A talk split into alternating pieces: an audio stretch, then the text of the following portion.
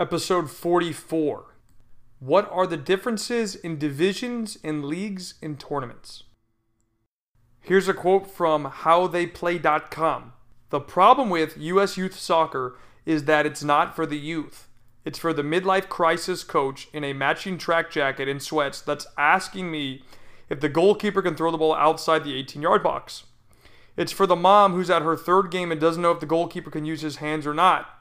It's for the dad who's an armchair athlete that wants his son to throw some elbows and play dirty. Let's return soccer to the kids. I think they deserve that. Now, this episode is a public service announcement for parents. And what I'm doing in this one is helping you understand the difference of divisions and brackets at tournaments or leagues. And I think there's a lot of confusion about this because I'll talk to a parent and they say, "Oh, my kid's playing Division 3, he's playing competitive." But you don't really know what that means. Or, you know, you're posting pictures and your team won a trophy at X, Y, and Z tournament, and then you ask what division, they say, "Oh, is copper or bronze."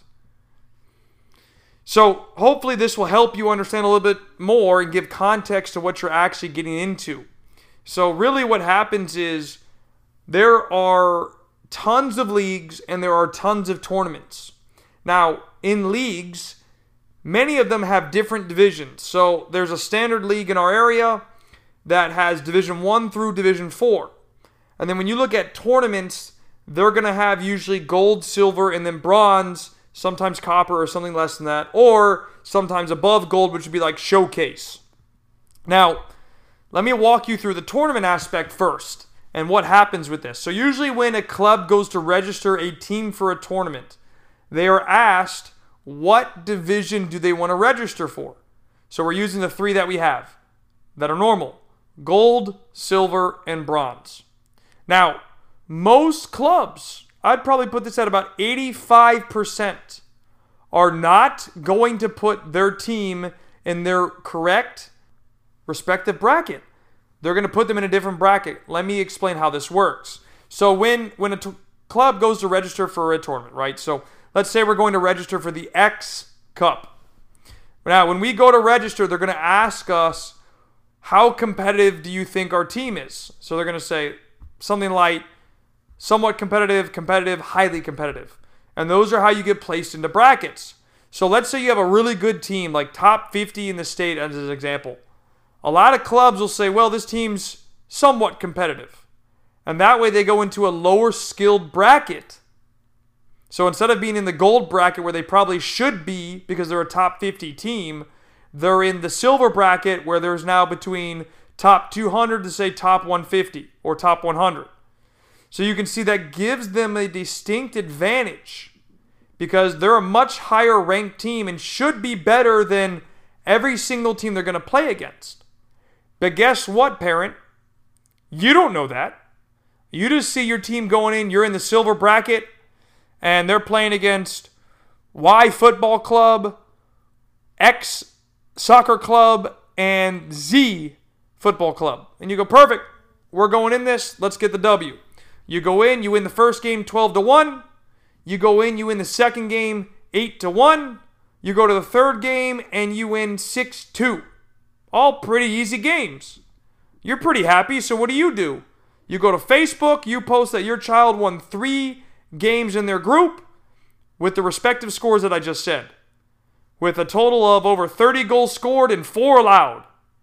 You're a Facebook parent. You're super happy. Your kid dominated, or his team rather dominated.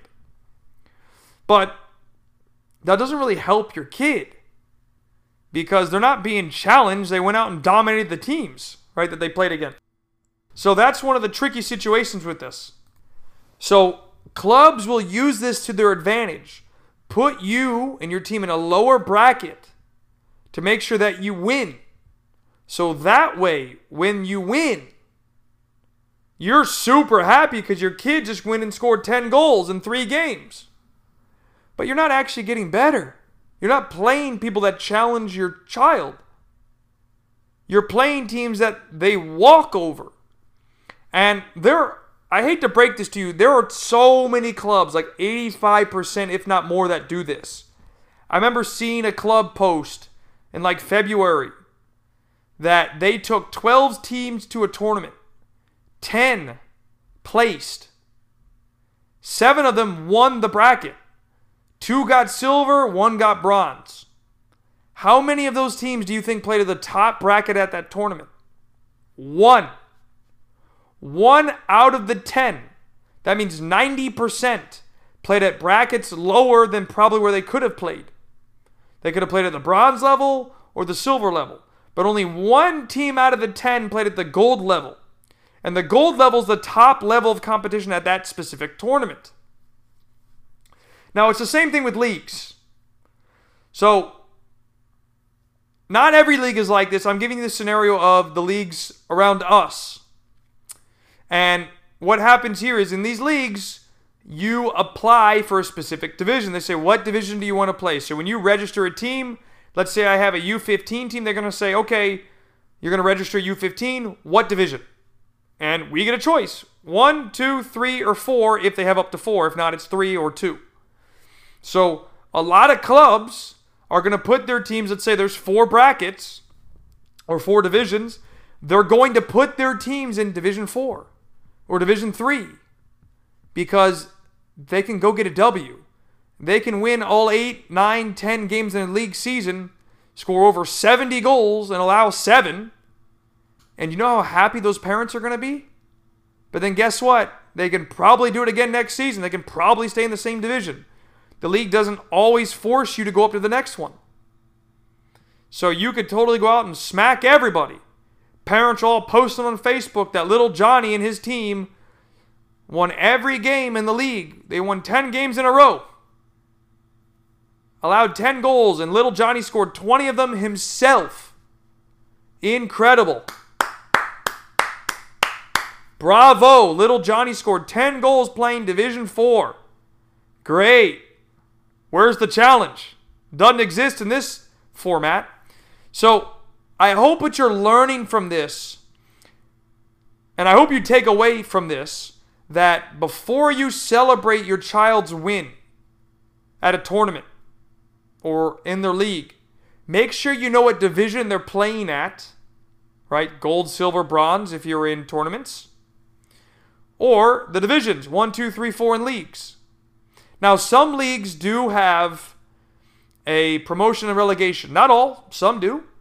Where that means if you win or finish first or second in your bracket or your league, you usually get promoted to the next stage. So, like, let's say you're playing Division Three, you win or finish second in Division Three, you go up to Division Two, and that means you have less control over what bracket you're actually in.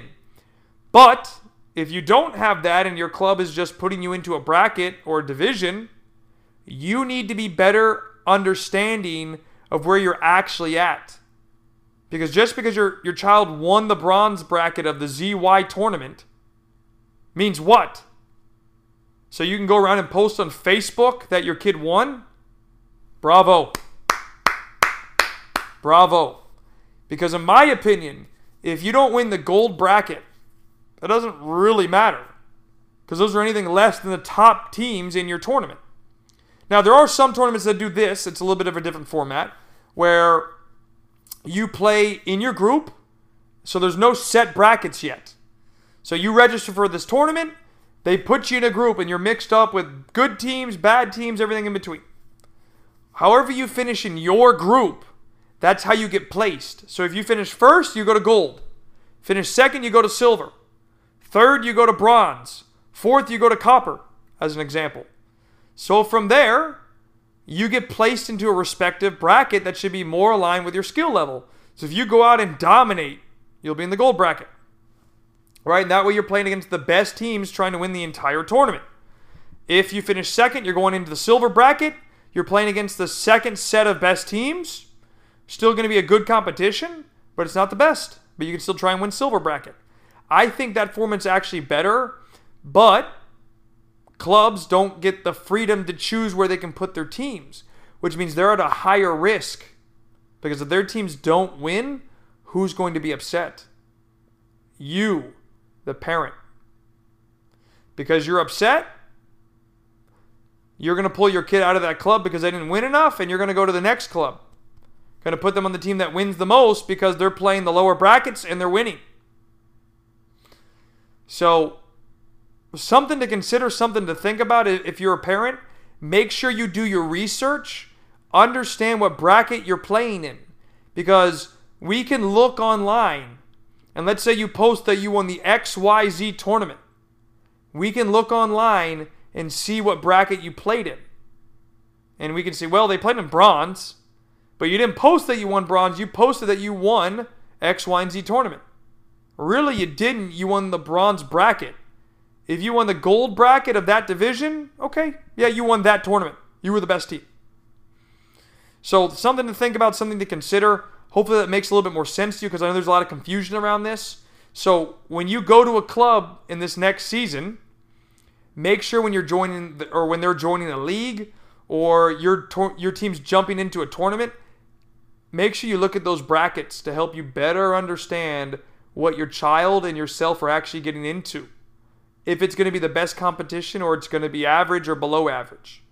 Something to think about. Ladies and gentlemen, I hope you're enjoying the podcast and finding valuable information from it.